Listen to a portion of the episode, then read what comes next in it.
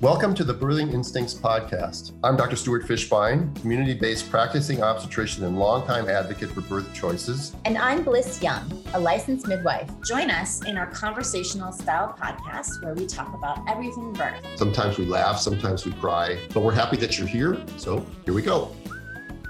This, this is a Soulfire production. Hi.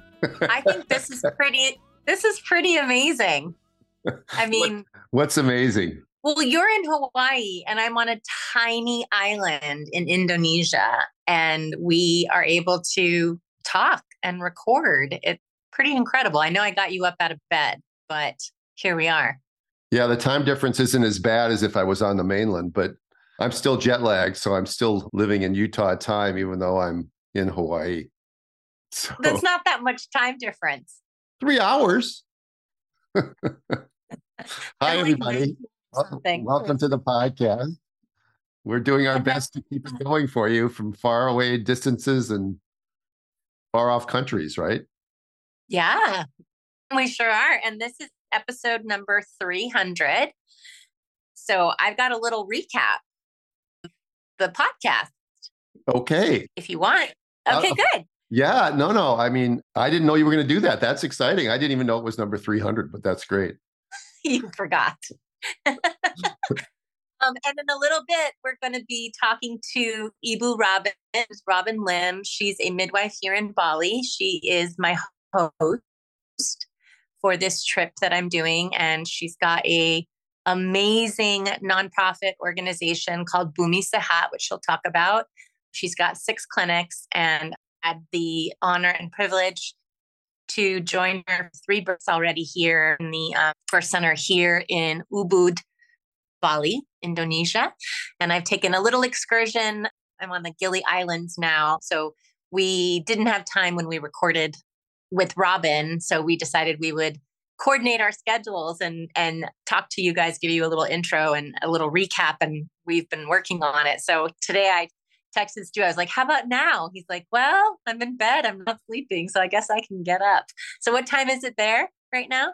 It's about, I don't know, eight forty in the evening. Okay. Yeah. And it's two in the afternoon the next day here in Bali. So yeah. I'm, uh, I'm going to go out and enjoy the beautiful poolside cocktail in a minute, but I thought we could uh, coordinate and do this first. Well, if there's any person I would ever get out of bed for, Bliss, it would be you. And I, I just have to say that the idea that this is number three hundred, that's a lot. You know, I look back, you, I think you started with me in twenty sixteen or twenty seventeen. I can't quite remember when, but because it is an even number and you people listen to me know that I have this even number rule, which means that even numbers are generally bullshit, but this is actually a monumental even number. So I'll, I'll accept this one. Right. Oh, good. It's pretty fun. So, according to this, you and I have done the most podcasts there. So you started in July two thousand thirteen. Remember when you were thinking about doing a podcast? You want to do a podcast with me? And I was like, I don't, I don't see the point because, you know, I just didn't get it yet. It was way, you were way ahead of your time. So you did ninety episodes with Brian. You want to talk a little bit about your host back then, Brian? Yeah. Well, Brian Whitman was... He might still be, I don't know. He was a uh, morning talk show radio host on a big network in uh, in L A on the big on the regular when on drive time radio in the morning. And he was also my friend. I got to know him through his partner, and we were having breakfast one morning, and he got me ranting, which was not hard to do even back then. I probably ranted more than I do now. And and he said you you should have you should do a podcast. And it was t- twenty thirteen, and I didn't even know what podcasts really were. Um, right. But since he was a radio guy, he knew, and he had his friend Randy, the producer, and we had a studio all set up to go. So we just started doing it, and it's taken off. And obviously, never expected it to take off and get as big as it seems to have gotten. I'm, you know, sort of awed and honored by the whole thing, but wouldn't have wouldn't have happened if it wasn't for Brian Whitman. So thank you, Brian, wherever yeah, you are. Thanks, Brian. So you guys did ninety episodes together, and then ninety-three, you, it seems like you did a couple episodes by yourself because you guys did your last episode together in September of two thousand fifteen.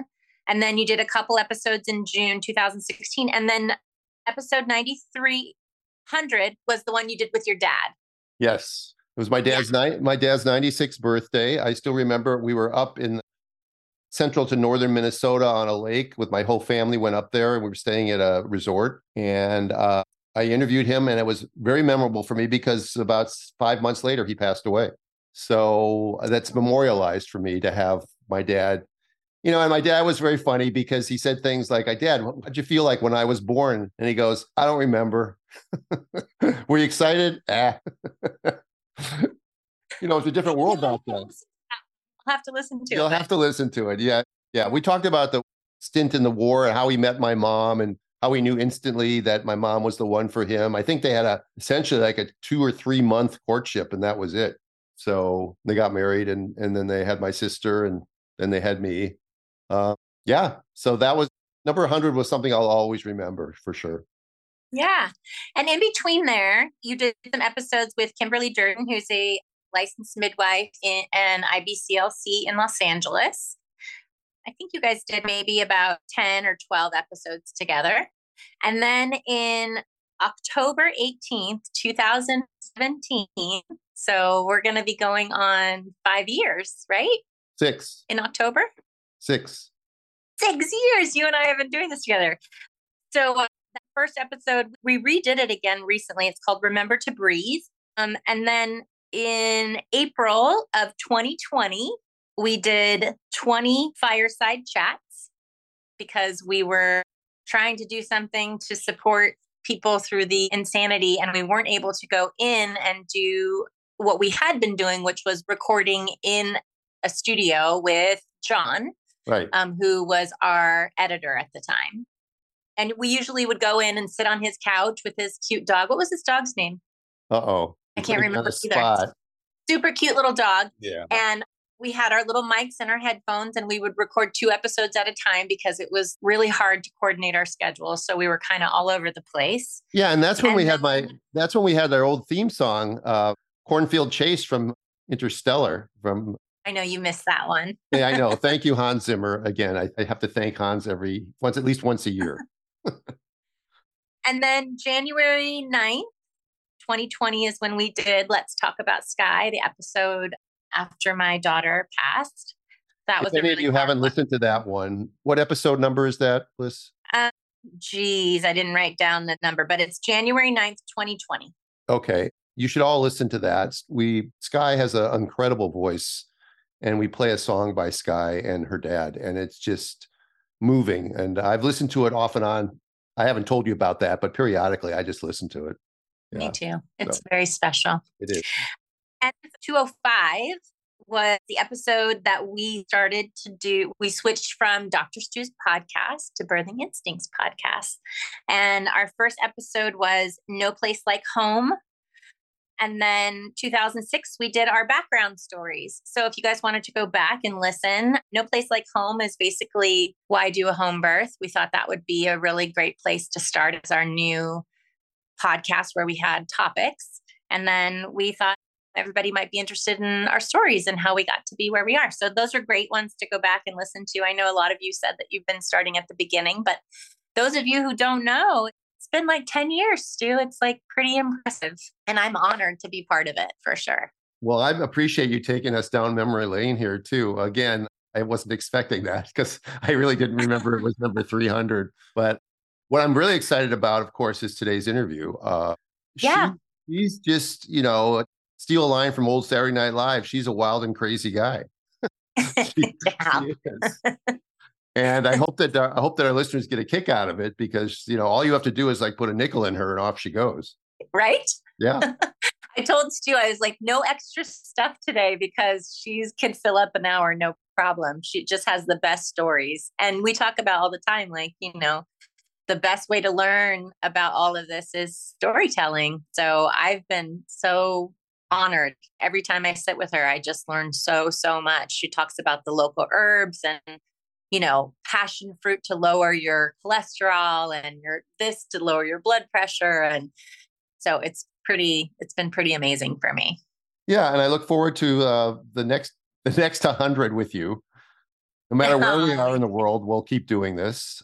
Yeah, awesome. Is there anything, were there any other highlights? Because I know we've covered topic after topic after topic, and people are always asking us to catalog them, and we really haven't cataloged them. So when people write me about, did you ever do one on diabetes? Yeah, I, you know, I had to go back and find the one. Yeah, Stop Sugarcoating, I think it was called, uh, about mm-hmm. diabetes. And I find it and then I send it to them. But we, we really nice if we sort of had a catalog and figured out what topics we haven't covered yet. But if anybody, again, is listening and wants to send us topics, we will eventually, prob- we'll, I won't say we will for sure get to them, but we'll probably get to them. We'll do a topic. I have a long list. I yeah, I know. I've seen it. Topics. I've seen it. I keep track. Okay, Stu. Well, thanks for jumping up out of bed. And I hope that everybody enjoys this wonderful interview with Robin Lim. Thanks, everybody. We'll see you next week. We'll be back to our usual format.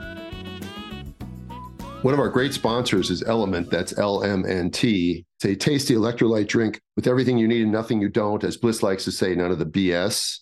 It's got uh, lots of salt, no sugar. It's formulated to help anyone with their electrolyte needs, and it's perfectly suited to folks following a keto, low-carb, or paleo diet. But as we always say, it's great for laboring moms. It's great for birth workers. It's great for birth workers who happen to be in the tropics.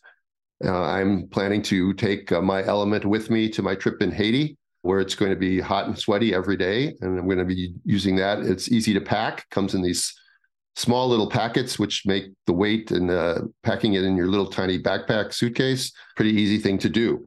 Comes in multiple flavors.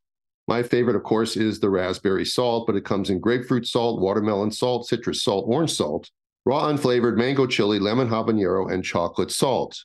It's got, again, no processed foods in it. It's really healthy for you. A lot of athletes, professional athletes, use it. You might have seen some of their commercials on Instagram. We support them because they support us. And if you go to Drink Element, that's drink L M N T dot com, and use the code word Birthing Instincts or backslash Birthing Instincts, you will get a free sample pack with every order. That's drink element dot com backslash Birthing Instincts for a free sample pack with every order. Thanks very much. Thanks, Element. This is amazing to me. I mean, I know that this is probably simplistic and stuff, but when you really think about it, it can blow your mind. Okay, we are having a tropical time-traveling podcast, okay, because you're tom- you're looking back into the past. Yes. Yeah, we've already done it. I'm I'm seeing the future. Because you, you guys are, it's Monday morning in Bali and it's Sunday afternoon here in Maui, and we're both in the tropics. Pretty and cool. It's just a weird thing to think about, that how sometimes time seems to pass really quickly. Sometimes it goes really slowly. But I was just thinking about the fact that that you're looking back in time. Yeah, we are. Right. I lost Robin. She's that, such a busy bee. That's Be like, that's okay. He's always moving all the time. So we've done podcasts Robin without Robin before, so we should be okay, right? Um, Robin, you can't you can't get up. You're drinking. I know. I can't do it. What the hell I want. Robin, Robin, I think you've done interviews before. When you're on national television, do you get up and walk off the set? She can do whatever the hell she wants. She just said, right. I told Randy Cooper that if he didn't give me the phone, let me call the clinic, I was not going to let him interview me after the C N N thing. This was like, I don't know, none of us had WhatsApp then. So like a phone call to Bali was expensive, but it's like they kidnapped me right after. Like all the other heroes, their families went up on stage. I was just whisked off to this like catacombs of, I don't know, like what was that? Some theater in L A that's really haunted. Great big one. Anyway. Kodak.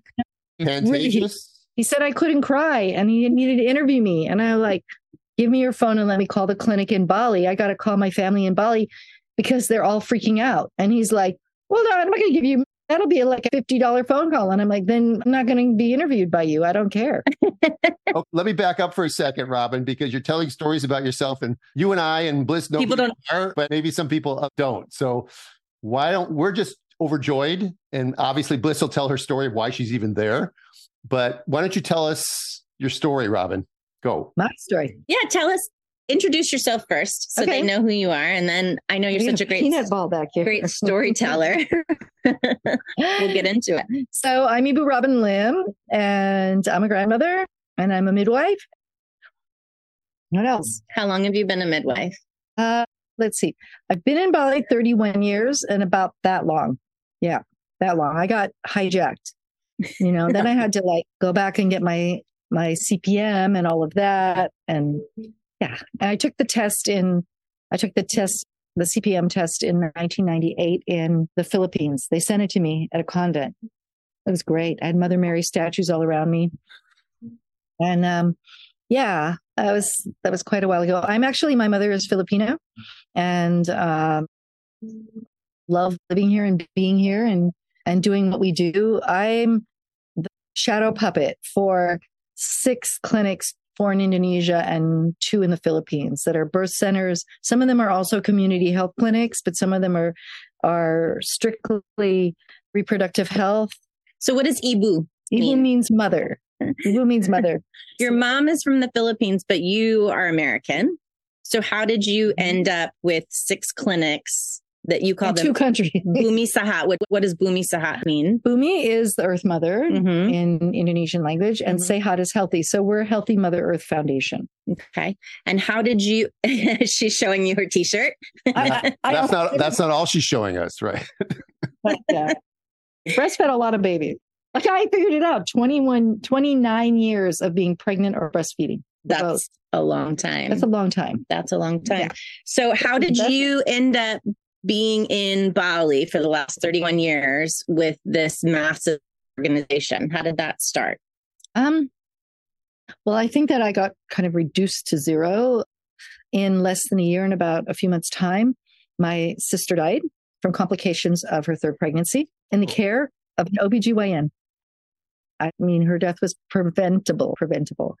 And then my midwife died, the midwife that caught my third baby. And then my one of my very dearest friends on earth, Brenda, died. And so I was sort of, after those three strikes, I was forced to ask myself, what am I doing here? What, what does life mean? You know, you've been through hell, the worst hell, worse hell than I've ever been through. And and I decided that I was born to be here for love. And I asked myself if I was living every single day for love.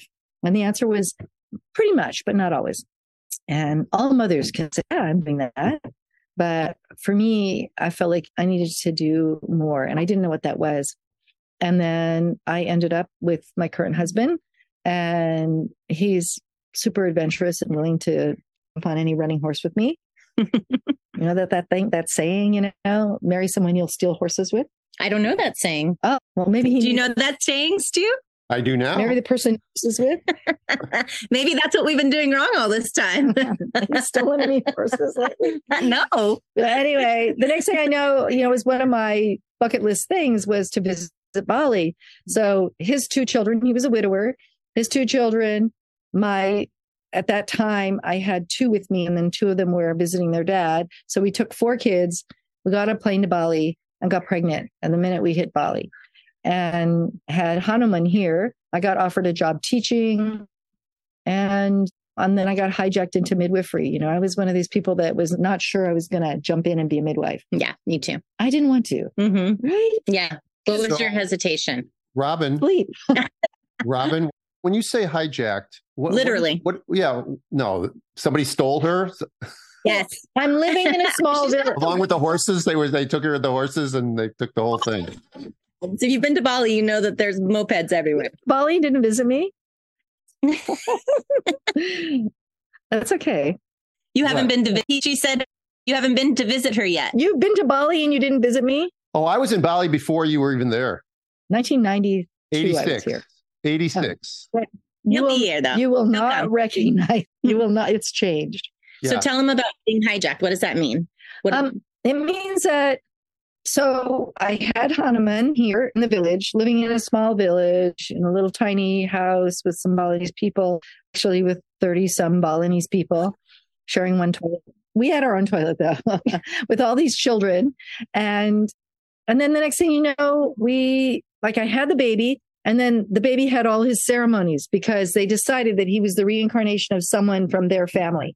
So, because on the twelfth day of someone's life, you bring offerings to someone who's a trance healer. And the trance healer kind of like looked at the offerings, lit the incense, and kind of went, oh my God, why did you let foreigners have a baby in your family compound? They said, I don't know. We like them. And they said, well, this poor Balinese soul opened his eyes and he sees foreigners.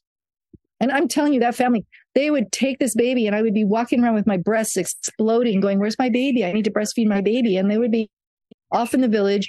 Figured out that including me, there were thirteen women breastfeeding my son. And he had all the Balinese ceremonies. I mean, how do you get the name Hanuman, you know, Balinese ceremony? And you burn five lantar palms that are dried, that have different names in Sanskrit scratched on them. And my kids asked them to write Hanuman down because they love the Ramayana story. They were little then, and that was their superhero, was Hanuman. So they burn all the lantar palms, and the one that survives, that's his name. And isn't it? So he got the name Hanuman. And then, let's see, I mean, you know, like all Balinese, there's Wayan, Made, Nyoman, and he was my fifth, so he's Wayan Balik, which means Wayan, come back again. I know, it's a long story. Like, no, many details. No, it's, you're saying all these things like I'm supposed to understand.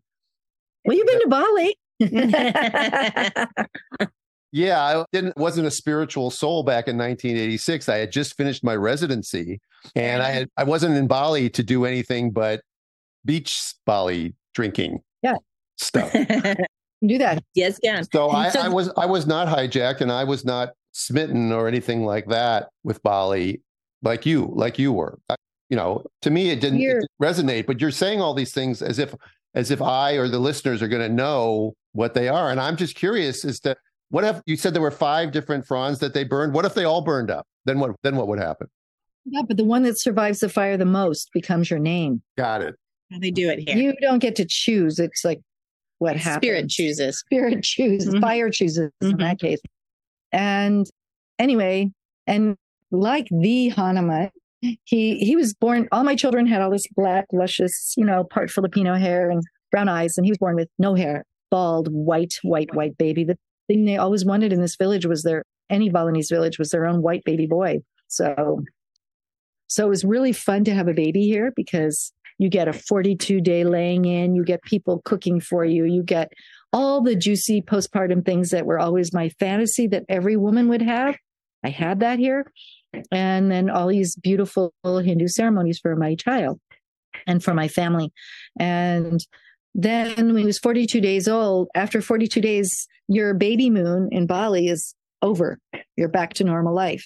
That night, after his forty-two day ceremony, that night, they uh, some guy came and said, so you're the Dukun Bayi, which is traditional birth attendant.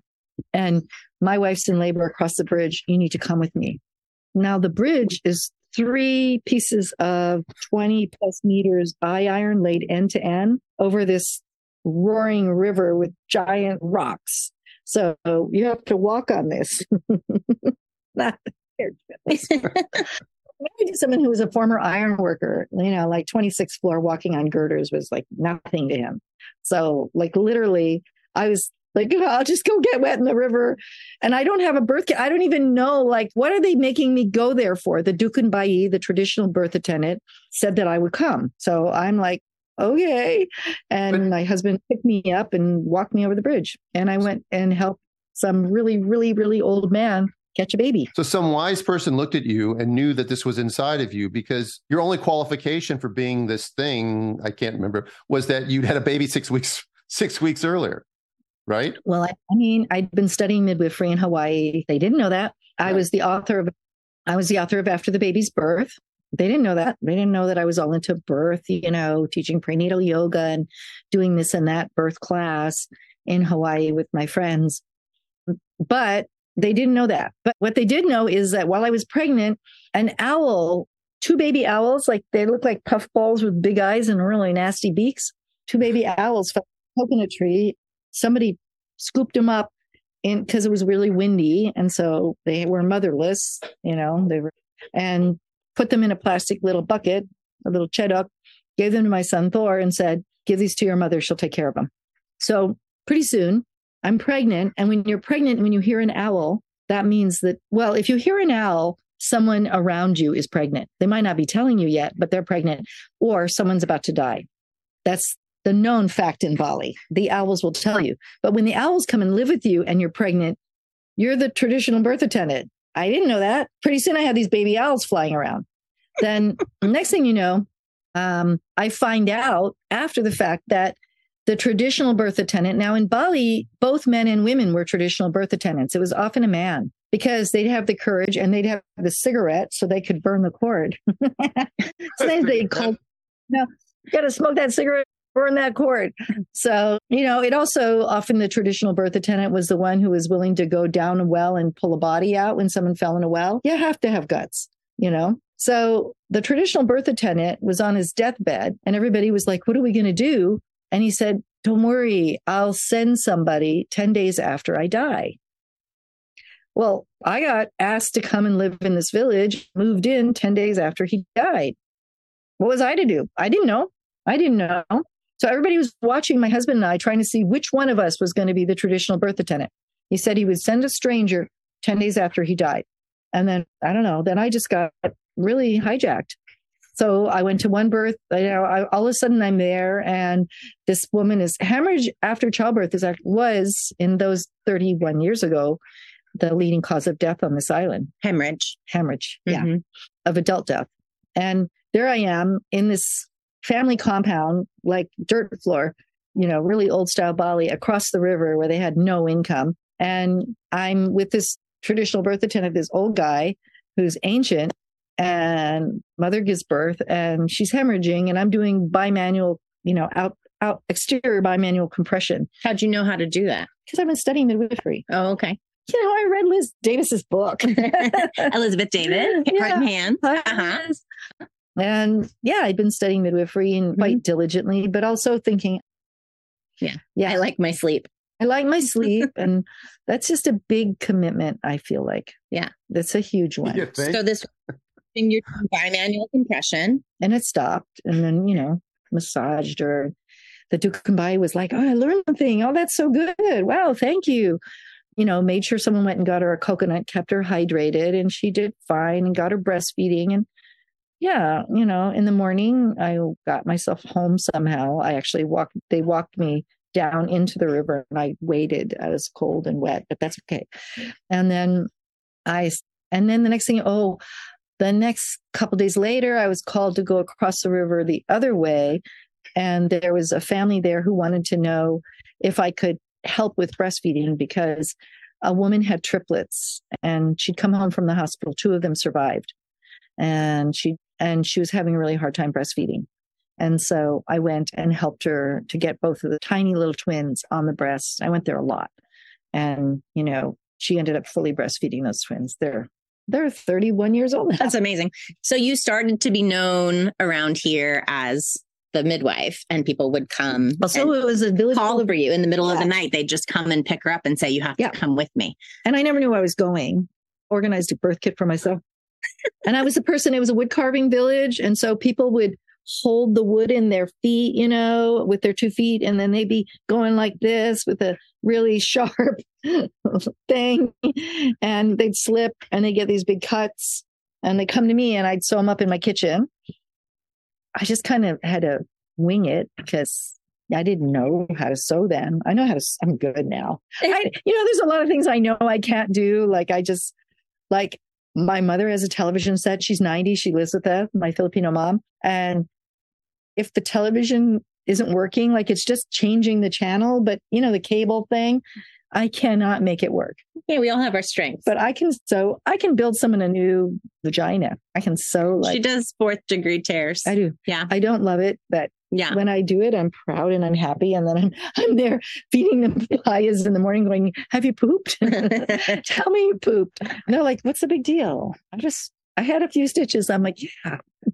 Please poop. so, so you, you were doing all this midwifery, you had studied a little bit and then you decided I, I, I want to get my license. Yeah. And I was pulling teeth, you know, like I was taking old people with toothaches, like big rotten teeth all the way. Like I'd have to, my husband would have to drive us. We'd have to rent a car and we'd drive all the way to Denpasar. And then this woman, dentist, she goes, stop bringing me these old people. Cause I'm charging you full price. I'm not giving you a discount. And I'm like, come on. I mean, They, they're in pain and they're old people and they need help. And she gave me just tools to pull teeth. She goes, too easy. Just do it in your kitchen. So I started pulling teeth. And, you know, it was also... It's like the village, the village. It, yeah. Did you, did you, Robin, did you also shoe horses? No, they don't have horses here in Bali. Because that's where the blacksmith used to be the person that would pull the teeth and do the surgery too, didn't they? I think. I didn't know that. We don't really I've watched have a lot of Westerns. Once did give us a horse, but that's a whole nother story. That's a whole nother. Okay. That horse was not nice. And so then you... like people would have cockfights, right? The men, they were into cockfighting and they'd squat down and you mean you mean the ones that look like chickens, right? Yeah. Okay. Yeah, not their Let's be... They're an extension of their cocks. Of course they are. Right. Yeah. Now it's, you don't see it like that anymore because it's illegal also, but it used to be legal then too, but everybody did it. But you'd see men at sunset all sitting there petting their, their giant cocks, like petting their chickens. Cocks. But then they would put, they would put blades on the cock's feet. And then, you know, they, it's a fight to the death. And it's a big gambling thing. But they would, you know, if you got too close and the cocks backed up into you, you'd get all sliced up. So it's like getting somebody with like deep slices all in their hands and arms. You know, that's that's the, that's the scariest thing I think I've heard in a long time is that they actually put razor blades on the feet razor of chickens in a cockfight. That's why it's illegal. Because that it's doesn't cruel. seem that doesn't seem fair. No. No. Tell us about yeah. tell us about getting your license. So oh, you went to so, the Philippines. You, yeah. Mm-hmm. So I started to sit an arm exam and you know that whole thing. And June Whitson, do you remember June Whitson? No. June Whitson, she was the first elected brazen woman. She was a British midwife. She was one of the midwives, actually, one of the real called the midwife's midwife. And actually, Jenny Lee, who wrote the book, was her best friend. So she's in there. We actually, her daughter and I decided that she was Trixie. But didn't call the midwife. Mm-hmm, mm-hmm. Call the midwife. Yeah. Right. It's so crazy. In the Philippines, we'd be in tents after the big typhoon disaster. And we'd be in tents. And like sometimes we would have eleven babies in a day. Sometimes we'd only have two or three. But sometimes it was eleven babies in a day. And as soon as they were done catching babies, they would be in the kitchen with my computer watching Call the Midwife. And I'm like, this is sick. You're sick. You're delivering babies and then watching babies being born in a British television show. That's just wrong. Do something else. Yeah. Like, what's wrong with you? And so, um, yeah. So June Whitson, here I was. I didn't really know what I was doing, but I was being called to do it. I'd also get calls from Sangla Hospital and they'd say, we're shorthanded in high-risk delivery. Can you come and help us? And I'm like, where did you hear about me? There was a guy named John Fawcett who he's now passed away, John Fawcett Foundation. And what they did is they brought in essential medicines that were lacking here at the time uh, from Australia that were donated from Australia. And they did eye checks and did eye surgeries on people. And he gave me a cute little nurse uniform, which actually back then, she said it was really hot. Yeah, you can't whisper. You can't whisper on a podcast. All right, there's no whispering. I didn't be subtle. Okay, you just said cock like five times, Robin. There's no subtlety on the podcast. All right, we have no censors. We don't have the. Uh, we don't have any.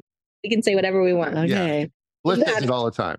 Little nurse uniform, and I would go to Sangla Hospital, like literally on motorcycle with my baby between my husband and I in the rain with like a piece of plastic bag over us to get there because it was really far. And then they would give my husband a room with the baby and say, if he gets hungry, bring her, bring the baby into the delivery room.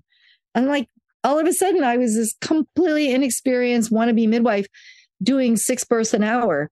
And like sometimes the emergency was that the doctors were watching World Cup on a television in the corner and they were like, shh, shh, shut her up. I can't hear. And they were, and I'd say, hello, guys, there's another mom here. She's fully dilated. They're like, shh, just do it. And, and trial you know, by fire, trial by fire. Mm-hmm. So somehow when I was writing after the baby's birth, I sent like all the midwives I could think of, which weren't very many, you know, like Janine Parvati and June Whitson, both of them answered me. I didn't say, and I said, what do you want in a book for mothers? I'm writing a book on postpartum. And of course, Nan, Nan Kroller, she goes there. You don't know anything. Do not be writing this book. What, what, what, what authority do you have? And I was like, Nan, she ended up being one of my best friends, but she was like, she was like, just stop. You don't, you know, you're too young and too adorable. You don't know anything. But she was right. I didn't. June Whitson and Nan and and Janine Parvati, they wrote me these long answers back telling me how I should structure my book and what I should write about and what mothers needed, what midwives would like to see mothers have. So now, so now June Whitson was being persecuted for something that she didn't do wrong. You know, she was called by some people who were in the middle of their own twin free birth, and they got scared and they heard that she was compassionate and they called her, and she got in her car and drove an hour to go and help them. And she resuscitated the first baby, and then second baby she caught and was fine. But, uh, but then she ended up getting in trouble for that. So as a licensed midwife in California, I guess she wasn't supposed to do that. And she was being persecuted. And the California midwives got together and said, we want to send June, who was a widow then, out of here and for a break. So we're sending her to you. Here so, in Bali. Here in Bali. And, you know, I didn't even pick her up at the airport. I, I don't know, like back then people sent you letters. The letter saying that they were sending her, and this was her flight information, came after she arrived and made her way. I don't know how. She was June, you know. Yeah. She was, and we went door to door to births. Like, you know, on a full moon night, you could be called to three different villages. You get home, you'd not even showered yet. You know, we had our little stainless steel box of instruments that you could like wash, dry, and put in a little oven, which we didn't have a real stove. We had a little stovetop gas oven, and we had a Dutch oven you put on top of that where you could mm-hmm. bake bread. You know, it was kind of this flimsy little oven that could fall off the stove, and you'd sterilize your instruments in there. But we could also sterilize them on wood fires. So if we went from one birth to the other, we could wash and clean them and then dry them and put them back in the stainless steel box and put them in a wood fire and sterilize them that way. And we were they doing that. To, they used to do that with whiskey back in the back in the day. They just they just pour whiskey on the wound and then they'd operate. That's that's what they would do. But they hear about here. No, what year are we talking about, Robin? Just to just to stay oriented here. With yeah, it's gonna be okay. All right. So you'd been there about two years then. Yeah, by then getting on a couple of years, yeah. Okay. And yeah. And so I had June Whitson with me, and they kept sending her back. It was great. You know, she'd have to go back for it here and her back. And she taught me that the most important thing you pack in your birth bag is your prayers. And she said, and a bendable straw. You need a bendable straw for the mom to keep her hydrated, you know, and she loved it here. You know, it's like we were giving women, the men would be like, oh my God, my wife's in labor. And they'd be panicking. And I'd say, you know what? The most important thing is to keep her hydrated. And June would be there going like this, trying to translate for her. But my Indonesian was so bad then. And my Bahasa Bali was worse. And she's like, yeah, yeah, tell him we had to keep her hydrated. And I'd say, so the only way we can do that is if you climb a coconut tree and bring me back coconuts. So dads in labor were very useful here. We had them up trees and they wouldn't bother us. you know, so she I, became kind of preceptor. Oh, she, she was my preceptor. She was your preceptor. Sure. Okay. And then she... She said, she called me up one day when she was actually in California, and she said, you know, there's this this thing like North American Registry of Midwives, you can become a C P M, but, you know, there's all these, these criteria. And I go, well, I don't know how I could like make the criteria. She goes, Robin, I was just there. You have a stack of three hundred seventy-five births that you've done, because I kept charts. Um, not on the first, probably. Few, quite a few, but I kept charts. You know, that's one of the things June taught me. She goes, you just chart everything, just routinely. You never know. You might need that information. And she goes, you have charts on three hundred seventy-five moms. You know, that's where you begin.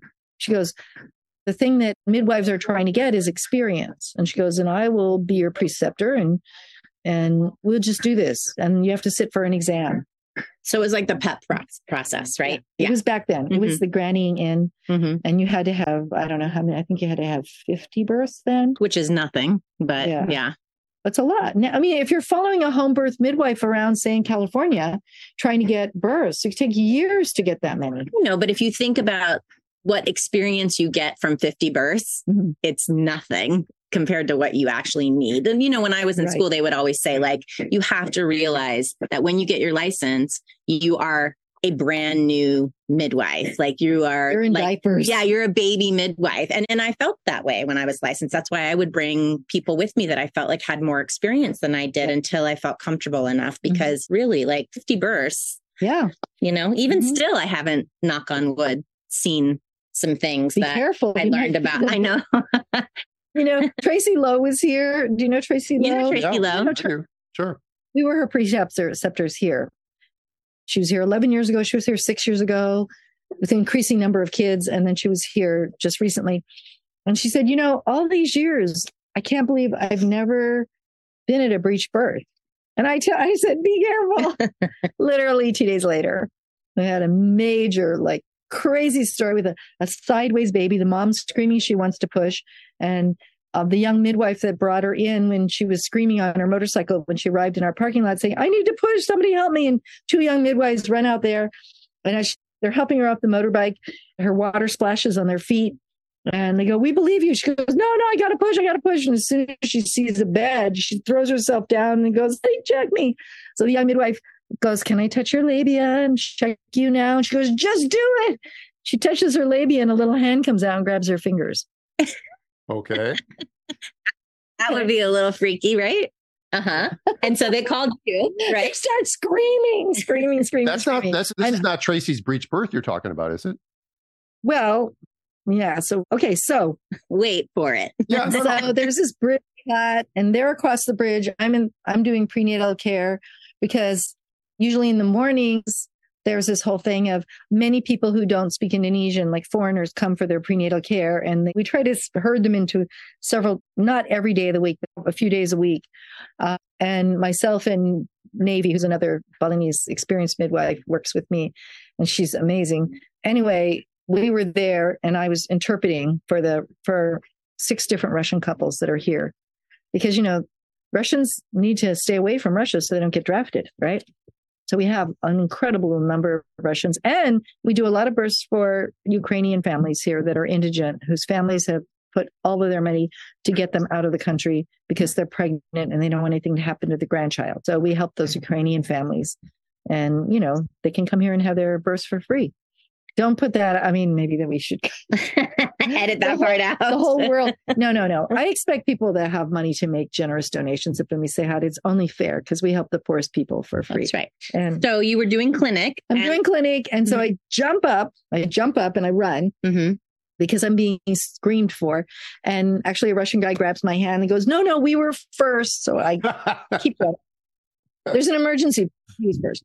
And I, you know, I run into, it's like we have an intake room because since COVID, you have to be tested for COVID, blah, blah, blah, blah, before you go into a birth room. And it's also kind of nice because you might not really be in labor. And, and, you know, there's a midwife holding your hand while you wait for the damn antigen five minute test to happen because that can make people's blood pressure really go up, you know, while they wait. I know it's hard. But anyway, our midwives tap their hearts and say, I'm right here. Your test is going to be negative.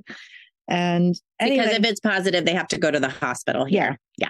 Yeah. Mm-hmm. Yeah. They don't want to go. They to don't hospital. want to go. To is that, is that okay. still, is that still going on now? Yeah, but it's nobody tests positive, nobody tests positive. really, but and, that's still the rule. But here. If people were symptomatic and thought they had COVID, they would wait till the baby was on the perineum and then it was too late to move them. So they have their babies anyway here with us, you know, with my, yeah. We'll get back to the hand grab, gripping the finger story, but just as an aside, you are you are doing the dream of what every midwife and doctor, I, not every doctor, because doctors are nervous and scared, but people like Bliss and I would love to be free to do without the the the boards and the lawyers and the and the administrators and all those people. With, they don't they don't add much of anything to the process, but they take away so much. Yeah, but the, she has a lot of rules she has to follow. Here There's too. regulations. She like, can't do breaches and twins. There's a lot yeah. of a lot of things. No V BACs? We're not supposed to do V BACs, breaches, twins, or water births. Yeah. Who, who makes these rules? The doctors? Always do them. Yes. The O B G Y N. So it's not it's not as different as, as we would like to believe. Over here. So if someone shows up fully dilated, you know, you got to do your breech births. Right. And so. Well, yeah, that's true in California too, but yeah. Yeah. But. but Women are smart and they know that, and they all talk to each other. And so they'll wait until they're, you know, I mean, we had twins a couple months ago. I didn't realize that. I didn't realize that you had overlords. No, right. We, yeah. we yeah. have very strident regulations in this yeah. country. And, you know, things like, like one point, and I don't think this would happen. There was someone at the Department of Health and she'd show up and she was so like, she was such a tough lady. And she made us take down the batik curtains because they were too happy. Well, they're made by a Bumi family, you know, that had their children and grandchildren with us. And they made beautiful batik curtains for us. We had to put up plain curtains. And she says, you have to clamp and cut the cord immediately, and you have to take down these curtains. And we said, thank you. Yes, whatever you want. And we changed the curtains. So she assumed that we followed all of her. But they don't clamp and cut the cord immediately. So no. Okay. So we you ran over to this. Over, and the young midwives, Agnes and Eka, are screaming at me. And someone throws a glove at me, you know, and they're like, like a hand came out and grabbed my fingers. And I was like, okay, I believe you. I believe you. And I'm thinking, no, that can't happen. Just, you know, babies are not lintong. It's so rare. Come on. So sideways. Mm-hmm. Mm-hmm. So, you know, I say, okay, may I touch you and do, you know, that's gentle vaginal yam. She goes, just do it. So I do. And the ba- you know, I get a shoulder and a little hand waving around, and I'm like, okay, you're right. And I, and I just, as I was running, I saw our ambulance driver. And I said, someone go tell Baghi to get the ambulance, you know, make sure that it's running. And there's paperwork you have to do to transport. I'm like, get the, grab the paperwork. We'll do it on the way. And Eka grabs me by the shoulders, and she's like, there's no time. This is one of the midwives. She's the one who got the hand grab. And then, and then Agnes puts a Doppler down on her belly, and we have a heartbeat of forty. There is no time. There is no time. And I'm always talking to them about the box. Let's think outside of the box. And she goes, get out of your box. Get out of your box. She's yelling. Like, I love that. that. I say that all the time. I love that you said that. That's just so great. Right. So, so then what happened? So I said, okay, okay. Everybody stay calm. Okay. Let me just, let me just get in the zone here, you know? So I said to Dayu, I said, can I move your baby? And she goes, please just let me push. And I go, like, hold on. So I put my hand on the baby's head, you know, exteriorly on her belly. And I go to push, and there's like a big no. Her eyes were like, and I was, I just felt this, the baby and whoever the divine committee is was just like, no. So I put my hand on the baby's butt, and I went, oh, and the, the feet hopped out. Like, we have feet, and they're like, yay. But we still have a baby with a heartbeat of forty. So we just get her hands and knees, and we tell her, like, yeah, you're fully dilated. Just push. And she's like, oh my God, thank you. And she's pushing, and the baby is so slow to come. Mm-hmm. And finally, you know, the baby's finally born to the waist. The cord is super tight and, you know, obviously up around the neck. And so I'm trying to get some slack on the cord. I can't. Finally, you know, one of our Navy, one of our other senior midwives does fundal pressure to get that baby down. Hands are up above the head. Chin is way up, deflex.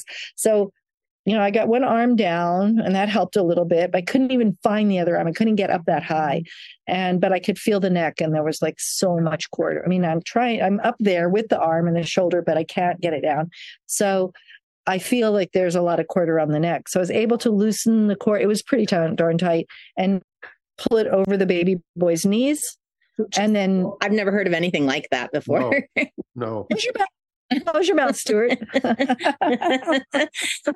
you know, this is that storytelling thing that we talk about. It's like, who knows, one day that situation might happen. And you think, oh, I remember when Robin said, pull it down over the knees in a breech baby. I mean, I wouldn't have ever thought of that. So, right. Yeah. Because I, you know, I don't know. I just don't cords. And then sometimes maybe cutting the cord would have been worse for him. I think it would have been worse, especially you'll hear the rest of the story.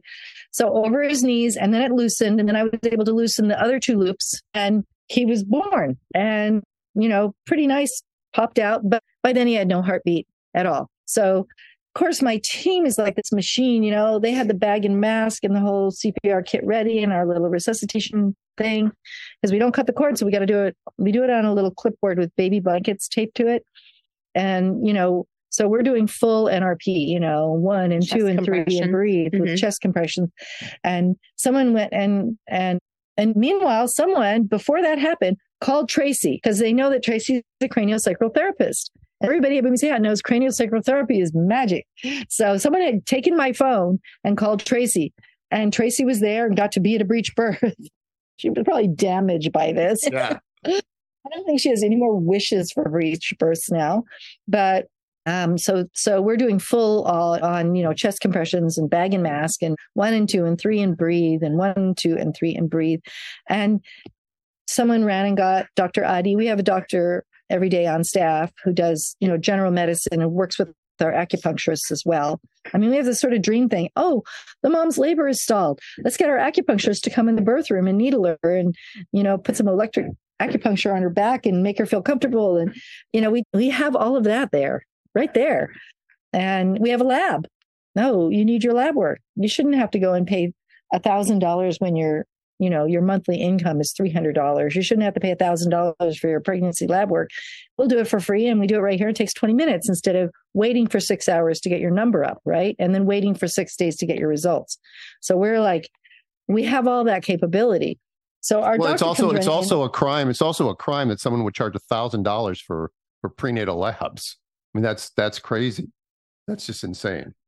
What does it cost in California? Well, without insurance, I'm sure that they could probably charge that much. Yeah. But we yeah. get, yeah, but we negotiate a cash price. It's like, I think it's less than two hundred bucks, but yeah. still that's a lot. That's a lot of money for somebody making three hundred dollars a month. I'm just saying. That, yeah. Oh, that's someone with a, someone with a good gaji making three hundred dollars a yeah, month. Yeah. And there's no compassion. Right. Right. Well, there is at Bumi Sehat. So anyway, someone ran and got Doctor Adi, who was on shift at that moment. We have two women doctors, Doctor Dayu and Doctor Ayu. And Doctor Adi, he's wonderful, but he's a guy, you know, so he comes running in and he's got a baby stethoscope that someone handed him in his hand, this pink stethoscope. And he's dancing around behind me while we're doing this full thing on the baby, um, trying to get this baby back in the body. And he's going, how can I help? Bagaimana saya bantu? Bagaimana saya bantu? And I'm like, finally, you know, and just working on this baby. And finally, I just yelled at him over my shoulder. I said, you can pray. And immediately, every midwife in the room and this doctor started singing Gayatri Mantra, Om Bhur Bhua Swaha, to bring this Hindu baby into the body. And I swear to God, right under my fingers, I felt his heart jump. And I said, listen. And he, he started crying. He goes, his, his heart beats one hundred. So this miracle happens. This baby is breathing. And no, no, he's not breathing. His heart is beating and he's still not making any attempt to breathe. And so one and two and three and bag and mask and, and, you know, everyone's getting worried. They're like, why won't he breathe? And I, and I talked to the baby. His name is, you know, he's a Fomang. And I said, come on, you got to give, give your, your all, you know, it's your turn. And, and I'm speaking to him in Indonesian. And I said, we'll give you another breath. And then the next one you have to try. And they're looking at me like I'm crazy.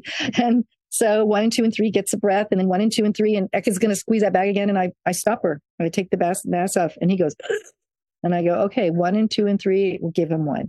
And then the next one, one and two and three, and he goes, and then the next one, one and two and three, we gave him one. And the next one, one and two and three, and we didn't give it to him. And he just howled and breathed and screamed. And five minutes later, he was breastfeeding. And, and we probably resuscitated him for what? twenty-five minutes, I wow. think. Yeah. A long time. It was a long time. Yeah. It's a long time that we were, but, but the moment he was born, the first thing I did was take that umbilical cord and melt right into his body. So he went from being totally white and limp and horrible looking to being pink. That's what they kept saying. He's pink. He's pink now. As soon as I squeezed that cord blood in, he turned pink. So we knew he was fine. Or we thought we knew. But, you know, it could have been a whole different outcome. But the mother, Dayu, she's constantly sending me pictures of this bright, happy, smiling, beaming baby boy. Yeah. She's got a million and one stories. I could just sit here all day and listen to all yeah. of the amazing stories. So I had the privilege of being at two deliveries yesterday with Robin. And they were like, you catch the next one. I was like, no, no, no, I'm here to watch. I'm not here to catch. I didn't, I couldn't even speak to this woman, you know? So, but they pushed me in and I jumped but in and caught the baby. So happy. She, she was so sweet. That's the baby's story. Yeah. Her she name is so sweet. Luz Sri. And Sri is really, yeah, we'll go see her after this. We'll go and visit her. Bring She's her still there. Ayurvedic postpartum. postpartum almond milk. Yeah. Which is the postpartum drink is dates, water, fresh turmeric and fresh almond milk, yeah. right? That and you make blanched almonds, and yeah. it's so delicious. I mean, it's yeah. amazing. Oh no, it's on my, it's on my website, robin lim dot com, ibu robin dot com, and then anybody can get it for free. That recipe's on my amazing. So Bliss, let's talk about one of our sponsors, Needed, and all their great products.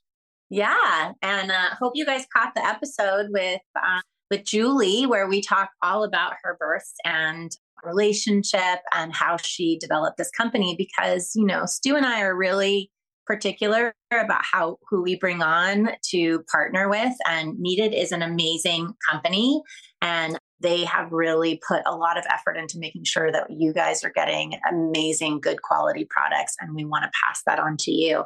One of the things that I really love about Needed's line, besides the attention to detail, is that they do have a powdered prenatal vitamin for those of you who, you know, maybe don't really like to take pills or are feeling nauseous. And it's something that you can add into a smoothie with beautiful collagen protein that they have available as well, and, and get you need. And then they also have the amazing line of uh, men's products too, and preconception, partnering the preconception before you're actually even pregnant. So, and then what about this new product that they just came yeah, out well, you, go, first of all, go to this is needed dot com and check out their whole menu of different yeah. items, and, and pick out the ones that seem The, to fit your needs. But they have a new one, what's called Egg Quality Support. It's for women considering getting pregnant.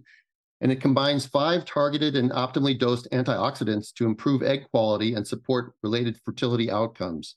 This is one of the only egg quality products and the only egg quality support on the market that does not contain overlapping ingredients you'll find in a prenatal like folate. In addition, we've created our Egg Quality Support Plan to even further optimally nourish those trying to conceive. The Egg Quality Support Plan pairs our new Egg Quality Support with our standalone Co Q ten in the active antioxidant form ubiquinol. So try their new product and try all their old products and support them, because they support us. And go to uh, go to this is needed dot com, use the code word Birthing Instincts, all caps, and you'll save twenty percent off, you know, one-time order or the first three-month subscription at this is needed dot com, code word Birthing Instincts. Thanks, Needed. Thanks, Needed. So, Robin, you've been talking a lot about your place, and, and I know your statistics are amazing because I've heard them before, but I, would you share them with, with listeners as to, you know, what maybe what it was like when you first got there and what's happening now, and what kind of uh, statistics you have, transfers and, and outcomes and that sort of thing? Could you do that? Well, when I first got here, what What I had was this beautiful visit from Ines Susante, who is one of the doctors here. She's now passed away, but she did the UNICEF study with, uh, what's her name? Anyway, she did the UNICEF study investigating in the mid eighties every single death in Bali. And what they what they found out was that the lion's share of adult deaths in Bali were mothers in the prime of their lives having a baby and hemorrhaging after childbirth. And so she begged me. She said, "You've got to do something." And I'm like, "Who am I?" And she's like, "Just start doing it. Just, you can do it." I, she says, "I have feelings about people, and I know that you can do this." And so I started a nonprofit foundation, and I started doing it. And with a lot of help. I don't do this alone. You saw how many midwives are on shift every day and how many people do the government paperwork and making sure that we're all, you know, the accounting to make sure that all of our donors feel confident. But one of the things that I do love doing is that we do every single birth chart. The midwives prepare a data sheet afterwards, and we take that data and it all goes in the computer. And the data from twenty eleven to twenty sixteen shows that our transport for cesarean rate is two to three percent, which I think is pretty good. It's amazing, isn't it? No, that's a, that's an amazing number. And, and are, are, are you cherry picking? Are you cherry picking your clients? Are you like, if someone's diabetic? I don't know if you have any how often you have diabetes there, but if someone's diabetic, if someone has twins, if someone's in preterm labor, you don't you don't deal with you don't deal with them, or you still deal with those people too. For, so, for example, for someone who's having a real a real preterm labor, we need to take them to the hospital. And twins, we're not supposed to do. Sometimes twin moms have had no prenatal care, but they know they can have their baby free at Bumi Sehat, and they might show up fully dilated. And in that case, of course, we help them. And if we have to take them to the hospital, you know, one or two of our midwives goes along in our ambulance. They get no charge. If they can't pay the hospital, we find the money for them. We stay with them. The O B G Y Ns here like to send our belly birth moms, moms that have had cesareans, they like to send them back to Bumi Sehat for postpartum and breastfeeding support. So maybe a few hours after that, we'll pick them up in our ambulance and bring them home, so that they also feel like they planned a birth at Bumi Sehat. If they ended up with a belly birth for any reason, they're going to have their postpartum there, and they're going to have that fulfillment of being a Bumi Sehat family. And they love it there. Of course, it's a wonderful, juicy, lovely place to be. And what about the baby? So what about that, your outcomes for, for the babies? Are they all pretty much the same, similar? Really, you transport great. Babies ever, or hardly ever? Once in a while. Sometimes, like if we have a baby that's, that, for example, has really high bilirubin. What we, we do have Billy, a Billy blanket, and we'll do the blue light therapy. If the baby's really febrile and really not doing well, we will transport the baby with, you know, and with all of the juicy loving, stay with them, help the family, help them pay for it if they, if they don't have money, and then bring them back and keep, keep helping them. So yeah, our transports of baby are rare. Our babies, our babies are doing well. We, and, we do really. And mother and mothers aren't dying from postpartum hemorrhage hardly ever, right? Watch never at all. That's fantastic. Thanks. Thanks. Hard. COVID killed a lot of mothers in Bali, not our mothers, but we also, you know, off the record have, we have, there's a, there's a herb that grows here that cures, cures COVID, and we, so bitter, but we would dry grind and encapsulate and give to people so that they could get over COVID quickly without, yeah. And mothers were. When I pause the podcast later, you have to tell me the name of this fruit, okay? Yeah, we can send some back with you. Mm-hmm. Yeah, we'll send some back for you. Okay. Uh, so yeah, the thing is, is and to have doctors on board, on our staff who are on board with what works and with holistic medicine, and you know, integrating. You know, to ha- I just love it when an allopathic physician is talking to the acupuncturist and saying the best thing for this person post-stroke is to get. I mean, my mother's had three strokes here, and she's ninety years old, and she's perfectly fine. And people who have had less than ten strokes than her are not walking, and she's just fine. And she's ninety, but she's totally a whippersnapper. She gets acupuncture once a week now, no matter what. Um, so. Yeah. And, and for example, the story I told about the baby who, who was Lintar. Anyway, that baby is doing great and all of that. And the doctor who was there dancing around, asking how he could help. I hear him telling other people the story. I love it when I hear him telling other people how great our midwives are, and how also protocol is when you do a full neonatal resuscitation with heart, with heart compressions or chest compressions. The protocol is that baby should go to I C U and be observed for any time where, depending on how they're doing, maybe they'll be observed for a few hours, but usually they'll be observed for a few days. Mm-hmm. And that's a lot of money, you know, to put them in an I C U. And they also get separated from mother. And so that baby was skin to skin breastfeeding. And Doctor Adi stayed with him, with our, with a couple of our midwives for the next two hours or so. And just like really was just there observing and listening and watching the mother breastfeed and complimenting her and making sure that they were skin to skin and they were good. And after two hours, he came to me and he said, you know, the national protocol is we got to take that baby into the N I C U. And I, and I said, yeah, I know. And I was sad about that. And he said, but if I take that baby to the N I C U, he's going to die of loneliness in there. Mm-hmm. And he said, so I'm not taking him. I'm not doing it. How do you feel about that? And I said, wait a minute, who's the midwife and who's the doctor? Yeah, here? that's, that's, that's fantastic. You know, yeah, it's lovely to see doctors who are outside the box or outside the algorithm, and they can actually individualize their care and not just follow every rule because, yeah, well, you've said it better than I do. You, rules are, are not designed to be nurturing or human. They're, you know, and they, and they, they often will cause far more problems than they actually th- attempt mm-hmm. to correct. And, and there's no thought for the microbiome or the, or the, the benefits of skin to skin or the benefits of breast milk in those first few days. And, and no, we have to watch the baby. And, and even, you know, in America, it might be done for money. I mean, I don't think it's probably done for money in Indonesia. It's just done because the policy says that's the way. Oh, it is done for money. Oh, it yep. is. That yeah. She's nodding for people that are, people are listening. She was nodding. You can't see nodding. It's definitely driven by money, but it's also driven by fear, you know, and it's rare for someone in any country. And I don't want to blame this country because I love this country. You know, I'm, this is my country. Oh, it's the but same here. It's rare for people to be able to get prenatal care. I feel like most people are getting prenatal scare. And that's pretty good. That's big. Yeah. Yeah. Okay. Well, thank you. Thank you for that. All right. So let's get back to the stories. So Robin lives, you know, maybe, I don't know, short walking distance to the birth center. And you can run pretty fast. And someone calls and they're, they're like screaming in the phone and you don't even ask them, wait, I can't hear you. You just run, and you always sleep in clothes if you're me.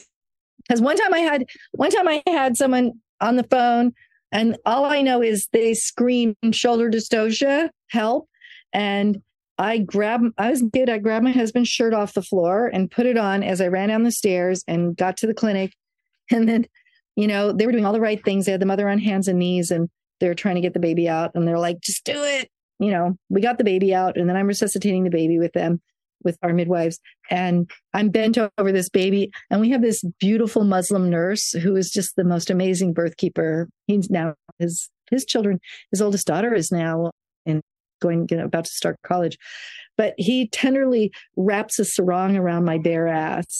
This like devout Muslim guy. And he's like apologizing, going, Maafi Ibu, sorry, Ibu, I did, you know, I mean, I don't mean anything by this, but you know, he went and got a sarong out of the laundry. She said, I always sleep with my clothes on now. I do. I can't go running out naked. So it's very close, but it's, but I run there a lot of times in pajamas. Yeah, that makes sense. Funky pajamas. That is the dream, right? To be right next door to a to a place where people would come to you. But when you drive by the birth center, you know, we think of birth center as like a little small building. It looks, it's big. It looks like a hospital from the outside. I mean, it's large and it's got, you know, an entryway, and then people can come for, like she was saying, for labs and acupuncture, for just general health. And then they have four birth rooms? Well, we have, have well, we have two official birth rooms, and the other one becomes a birth room at night, the checkup room, and then they have the postpartum. And then rooms there's the first the postpartum rooms, but everyone always gets their own room. So if if the birth rooms are full, then we'll just make a postpartum room into a birth room, because you want to be able to have anyone in your family there, and you want to have your privacy.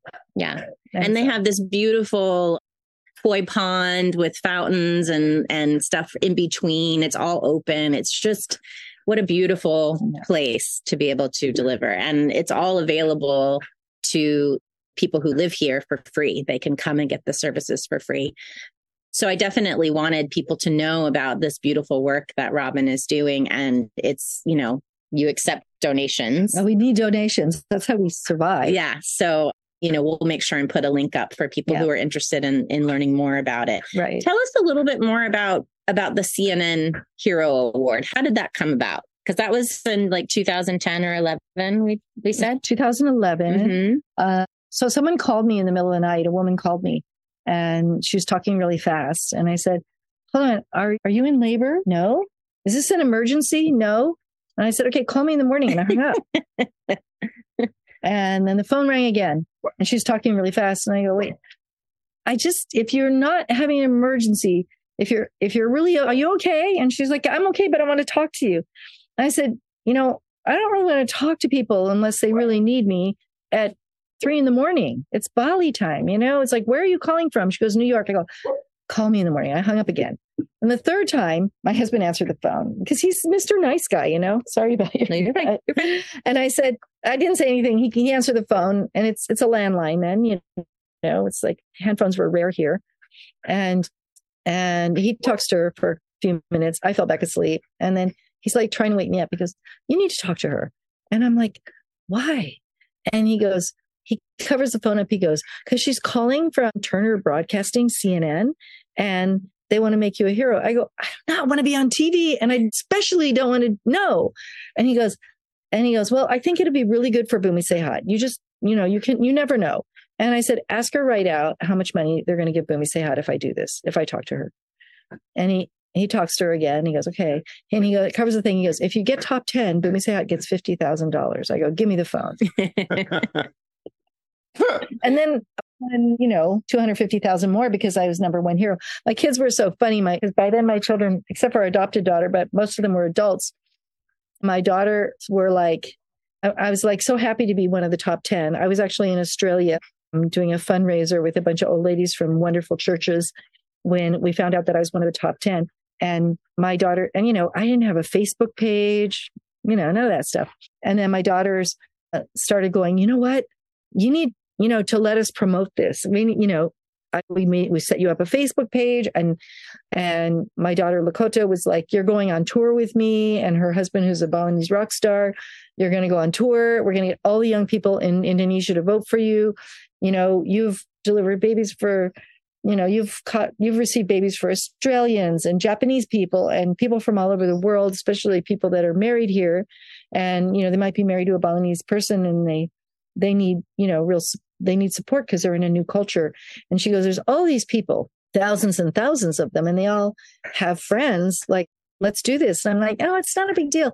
And they got mad at me. They go, yeah, it's a really big deal. They go, you know, most people don't even know what a midwife is. Yep. Not in America. Yeah. And yeah. And my daughter goes, we are effing going to make you the Dalai Lama. I like that. I'm like, oh my God. But, what, you know, and I kept saying to the C N N, I'm not the one, you know, it's like, there's so many more amazing midwives. I'm just like doing my thing here and quietly and trying to be quiet. And we, I did go on tour with my daughter, and then people started doing big campaigns. Hotels here did things where they set up computers for their employees to be able to vote, like in the lunchroom. And, you know, it's just incredible, incredible. There's Who nominated this, you? Know, Who nom- My friend. He said that lots and lots of people nominated me, but a friend of mine that works here as a volunteer, Liz, Liz Sinclair, she's been here forever and ever, and she nominated me. And she's also a very gifted writer, and she wrote something that they loved. And you know what? I've never read it. It's actually embossed, like a couple paragraphs on the back of the C N N award. I should read it. You should probably read it. You should read it.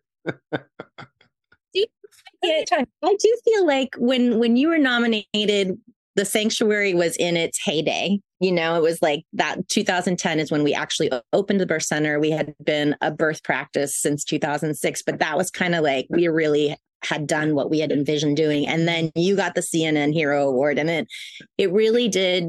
I agree. Like it felt like it legitimized mm-hmm. midwifery in in this beautiful way to have you representing. It was wild. This amazing thing that, you know, we're all trying still, you know, mm-hmm. to this day, still trying to speak out. And and Mary Jackson change. was there with her. Mary Jackson, with her daughter, who's a midwife in Santa Barbara. You know, Mary Jackson. You know, Mary. Yeah, I think she's yeah. in Ojai. Wasn't she in Ojai? But that's, yes, I know her very well, actually. In Santa Barbara. She mm-hmm. caught my first two, two children with Debbie Lowry.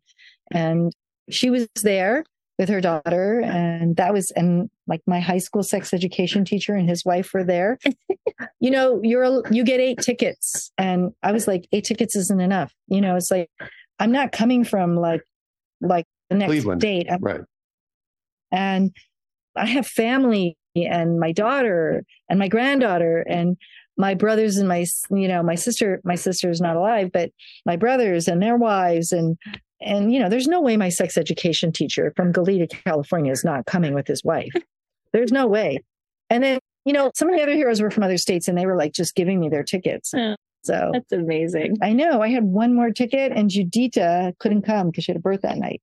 Man, I would have loved to have come, but we weren't that close then. And I know. Mm-hmm. Stu, do you have any any questions? I saw you writing. Is there anything that you want to ask Robin before we... No, nothing to ask. I'm just taking notes for my own benefit, because because Robin's storytelling is amazing, and yeah, because she mixes in all this humor and all this foreign language stuff. So it's kind of like, you know, some of it I don't understand, and and the fact is now if a man is being obnoxious during labor, I'm going to tell him to go gather some coconuts is what I'm going to tell him to do.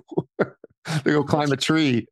You know, I, Robin is this like real spiritual, beautiful goddess woman. And then one of the first days I was here, she's like, we got to go axe throwing. And well, I was like, we're going to do that. Okay. And she's like, midwives need to throw axes. And I was like, I love, I love this. So that. she's yeah. a fight. She's like us. She's, yeah, she, you're a model. You're a model for so many people, Robin. And I, I think I was with Bliss around two thousand ten, with the sanctuary when you won. I think that's where we, you and I, I think I first met you during that period of time. And um, yeah, I, I, you know, I've sort of stopped doing clinical work right now because I got worn out and I'm doing teaching and stuff like that. But if I could, if I could practice in a sense of like being free to do those birth the way it's meant to be, that would be re, re, regenerative, rejuvenating, whatever else, because, you know, it's just, even though you say you have lots of regulations, it sounds like you're the boss. And even if some regulator comes in, you're, okay, we're taking down the curtains, but we're not doing any other stuff that, you know, you're, I know, say it again. You don't say you're not doing something. You just say, okay. Say thank you. Right. Thank you. I love you. And when you say thank you, I love you, you've disarmed everybody. And you hug people that haven't been hugged. You know, that's like right after the placenta book came out in Italian. What is it called again? Placenta, the Forgotten Chakra. Mm-hmm. And after that book came out in Italian, it's now in, it just came out in French. It's in Italian, Spanish, English, Russian. I think that's, oh, and it's going to come out any minute in Hungarian.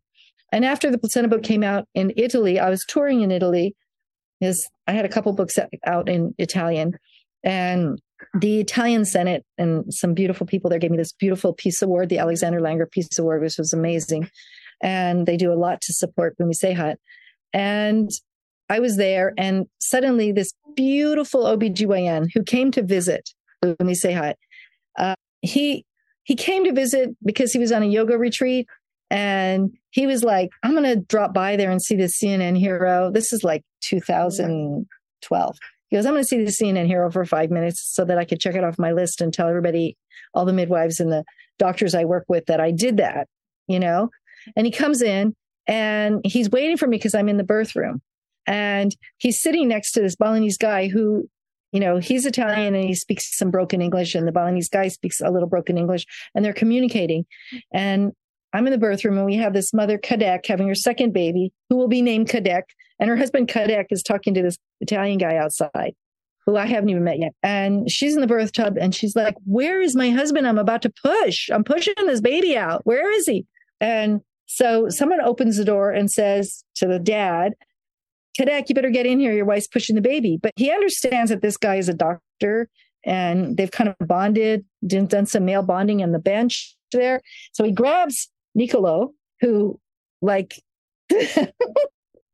He grabs Niccolo, who our midwives in the Philippines, when they, they watch his videos, and they call him the wet panty videos. He's so cute. So he grabs Niccolo, who we've never seen before. He's not cute to me because he's more like my son, you know? Yeah. And, and grabs him and drags him into the birth room. You know, and suddenly there's this extra man there. And I'm like, who are you? And he goes, I'm an O B G Y N. And Ibu Dewa, one of the midwives who's now passed away, she just, just, back and starts laughing. She goes, in Indonesian, she says, well, we don't need you. Like that. And he goes, what did she say? I said, never mind. And he says, why am I here? And he's looking at this dad, and the dad asks his wife permission. And I said, you know, and I'm looking at Kadek, and she's like, I don't care if you bring the whole soccer team, as long as you stay by me and hold me. So he's squatted by the birth tub, and he's got his arms around her, and Nicola's standing there like this. And I'm like, and he goes, what should I do? And I said, you should make yourself invisible right now. Or you're out of here. So I don't know where he went. And, he, and he's, like, he's like, okay, okay. So he goes off in a corner somewhere, and beautiful water birth. We're singing Gayatri Mantra. We have flowers in the birth tub, and this mother just floats her baby out, and she reaches down, and we help her bring her baby up, and baby goes right to the breast. And I hear this, because in thirteen years of being an O B G Y N, he's never seen a gentle birth. He never, and then So then I had to go downtown because somebody, you know, somebody was inviting me to dinner so that I would, they would give money to Bumi Sehat. So I had to go and, you know, do that, which is a wonderful thing. Uh, somebody gives me a motorcycle ride and drops me off at a restaurant. And the next thing you know, of course, just as dinner comes, I get a phone call saying, you need to get here because there's this young woman named Made who is, she's having her first baby. All of her cousins have given birth here. Her mother's here and says she wants you here. And she's now about to push. And so I go, okay, I explain to the donor. I say, please give money, but I got to go. I literally walk out into the street, flag down a guy who goes, Ibu Robin, remember when you caught my baby? And I'm like, yeah, yeah, yeah. Take me back to the clinic. I jump on his motorcycle. We go back to the clinic. And uh, there's this beautiful young woman. And she's not in a water birth tub. She didn't feel, that was in the days before they banned water birth, but she's just squatting by the side of the bed. And Ibu Gungmas, who's one of our senior midwives, she looks thirty-two and she's now in her eighties, and she's just incredible. She's retired, but she comes back and teaches and hangs out and catches babies with our team. And she lays towels down on the floor under the mother, And this mother's squatting by the bed, you know, and she's now pushing. And Niccolo's standing there and he's like, we need to get her up on the bed. I mean, what's going on here? And I'm like, I, so I said to the mom, I go, do you feel like getting up on the bed? And she goes, no. And I said, no, she didn't want to get on the bed. And he goes, well, how will you receive the baby? And I'm like, on the floor. And Gumas is the only one with gloves on. She takes her gloves off. And he goes, what is she doing? And she goes like that to him. She's like motions to him. She says, you need gloves. And he goes, this is what they did to me. And so I, I hand him a pair of gloves. He puts them on. He goes, she has to get up in the bed. And I'm like, no, you need to get on the floor. He goes, oh, like how? And I go, you just told me you do yoga. You squat down and you get down as far as you can and kind of get under the mother and you let her have her baby. And you're there just, you're there just kind of as a symbol. And he goes, just like that. And I'm like, yeah, just like that. So he lays down on the, you know, first he squats, he realizes he's got to lay on his side. He gets down on the floor. He receives this baby into the world and he's crying and he's so happy. And his twenty minute visit turned into six months. And he learned so much from you guys. Yeah. So he goes back to Mangiagalli, which is the second busiest hospital in Italy. It's in Milano. He goes back and he's like, you know, trying to change everything. And then my book comes out in Italian. And so he holds this thing where he, he's vegan. Of course he's vegan. So he has this big vegan food festival, and down in the basement, he has everybody on the staff, like five hundred people down there in this basement theater. Some of the, the hospitals, most of the big ones in Italy have these theaters where they do amazing things. And so the whole staff is down there. And this beautiful woman, Elena Scocco, who she's one of these amazing birth keepers who has done amazing work with women on, you know, obstetrical violence, trauma, and helping them to deal with it. And she's actually doing her P H D in Australia now. She had her baby with us. She's there on the panel and we're kind of up on this stage and we're talking and, and we're, you know, doing demonstrations and talking about delayed cord clamping and cutting. And, you know, Niccolo is saying how he wants to make it seven thousand babies a year in this hospital. He wants to make sure all the babies get all their blood supply, which means they can't sell that blood off to the, to the, whoever the dealers are that are buying the blood and telling mothers that it's, they're saving lives by giving their, their cord blood. Yeah.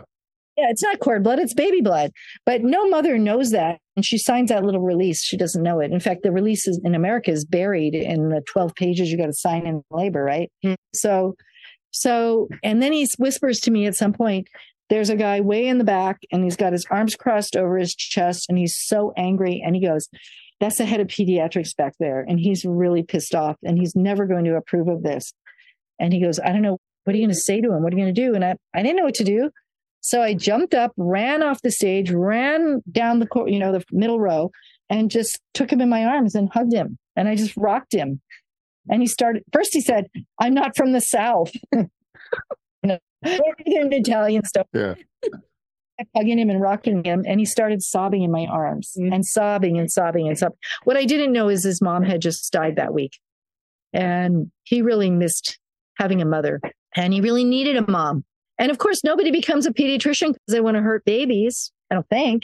I hope not. And he didn't know that he was hurting babies by insisting on immediate cord clamping and cutting, but he knows he knew then. And for him, that change was like a big labor. It was very painful, and he didn't know what to do with the thousands and thousands and thousands of babies that through his policy had been harmed, you know, hundreds of thousands probably already in his lifetime. And so beginning that day, there was delayed cord clamping and cutting in that Mangiagalli hospital for at least an hour, minimum of an hour for each baby. So you you healed his heart with love. Yeah, because yeah. why argue with that guy? He's smarter than me. He's a pediatrician. Exactly. And so I just did what, I don't know. I just hugged him. But they in the Mangiagalli hospital, they they say before hug, after hug. There's before hug was immediate cord clamping cutting. After the hug, it's the hug. I love it. Yeah. Well, we, we have enjoyed so much having you on, and I feel so blessed, mm. as you know, to be here with you and get like sit and just hear stories all day long. It's just my greatest pleasure. Before we leave, obviously, we talked a little bit about being able to donate money to Bumi Sehat. Is there anything else, if people wanted to help, that you feel would make a difference besides donations? Well, for the I work think you're the doing? Most important pe- thing that people can do for themselves is take care of themselves and their families.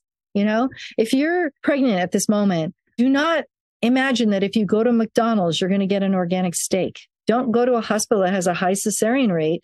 If, you know, if you take care of yourself, you raise the, you raise the, the bliss for everybody, you know, mm-hmm. and then that helps Bumi Sehat, I believe, because it helps all of us that share this vision. So family first, take care of that. And I, you know, I hope and pray for everyone that you get to have the birth that you imagine and you wish for. So that's what you can do. And she's got a lot of amazing books you can look up and, and read and support buying her books. You have a brand new one called Eat, Pray, Doula. No, that's a long time ago. Oh, no, the brand new one isn't out yet. It's like right now the working title is The Yoni Owner's Manual. Oh, you're still working on that I'm one. I'm still almost done. Yeah. I'm almost done. Yeah. Yeah. But anyways, there's a lot of That's information. That's a great title, by the way. That's a great title. Which, the Yoni Owner's Manual. Yeah. Are you jealous? You should be. I, I'm I'm jealous of just watching the two of you sitting there like like in such proximity. Yeah, I'm I'm I'm jealous. Yeah, I am. It's fun. But I, um, I'm also I'm also awed by, you know, everything that you say. Bliss and I, you know, we we say it in a different way, not as quite as colorful maybe, but it's so right on. It's so, it's so, it's so, what could be more necessary than how we give birth? And, and the thing that you said that, that really hit me was when you said that it's really hard for somebody who's been doing something for ten or twenty or thirty years to realize that they've been doing it wrong, and for them to let go of that and, and not, you know, and not feel bad about it because you didn't know.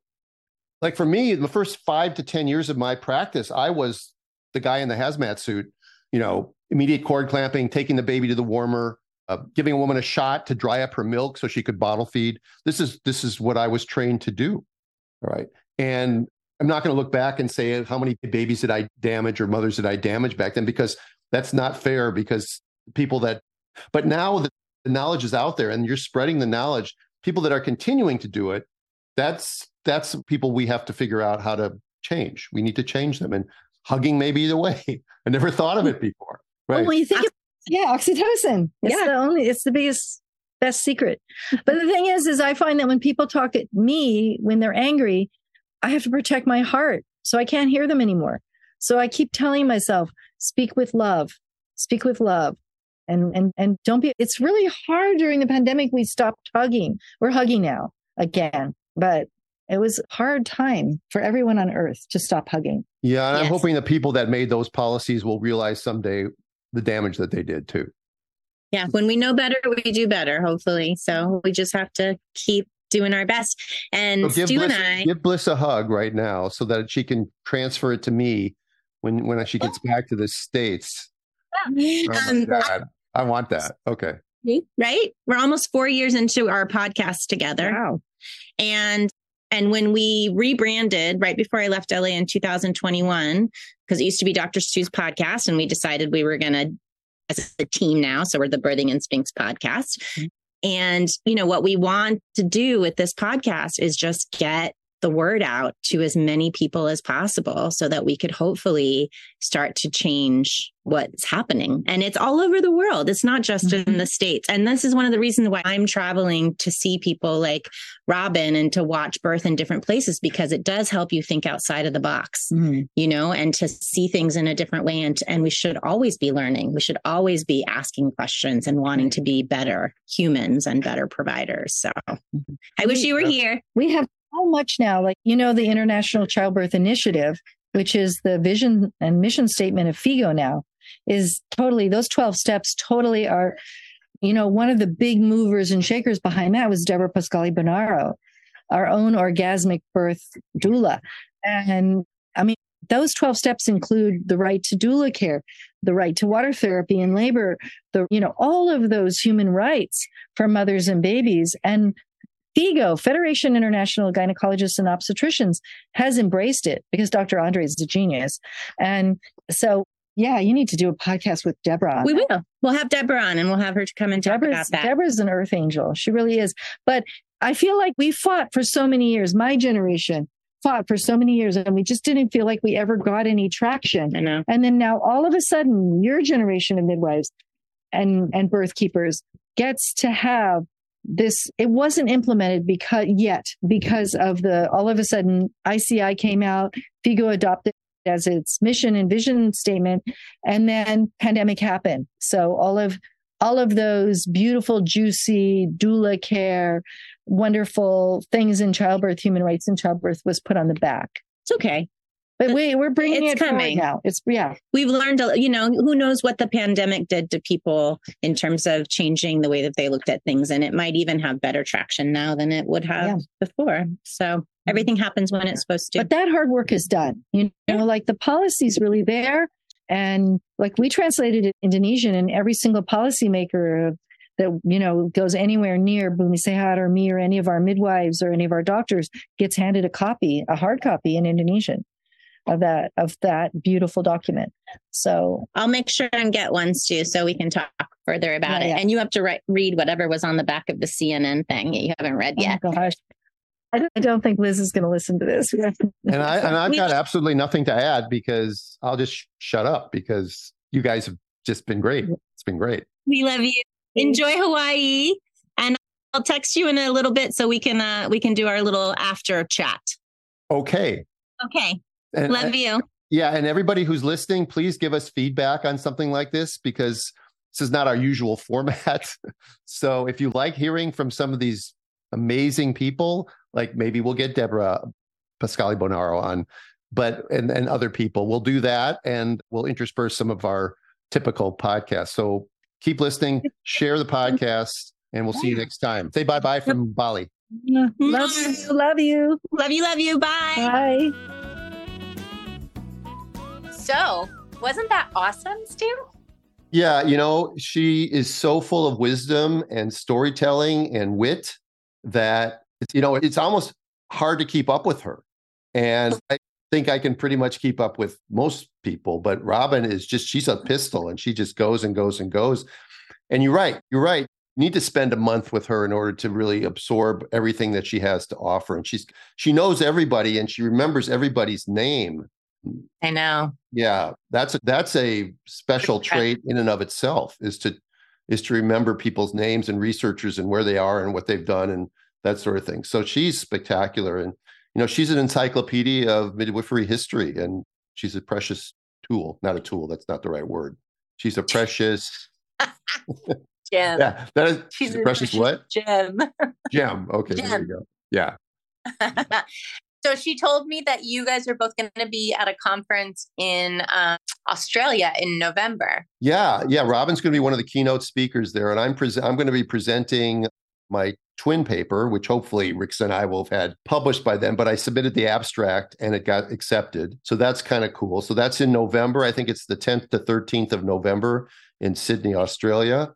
Um, yeah. We'll be posting more about that as, as time comes on, but it'll be great to be with Robin in her presence uh, amongst yeah. other she bunch of other come, great people. So I'm sorry? She told me to come, so I'm thinking about it. Oh, that would be great. That would be yeah, great. But, we could we could fly together to that one. That would be awesome.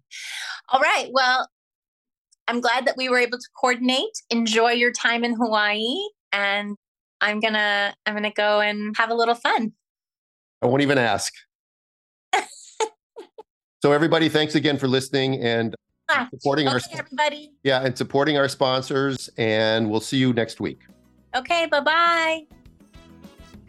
Thanks for listening to the Birthing Instincts podcast. We know that we all lead busy lives, so we are extremely grateful that you give us an hour of your time each week. If you enjoyed this episode, please share. And don't forget to subscribe to our podcast for the latest updates and reviews. To help others join us, you can find Doctor Stu at Birthing Instincts and Bliss at Birthing Bliss Midwifery on Instagram.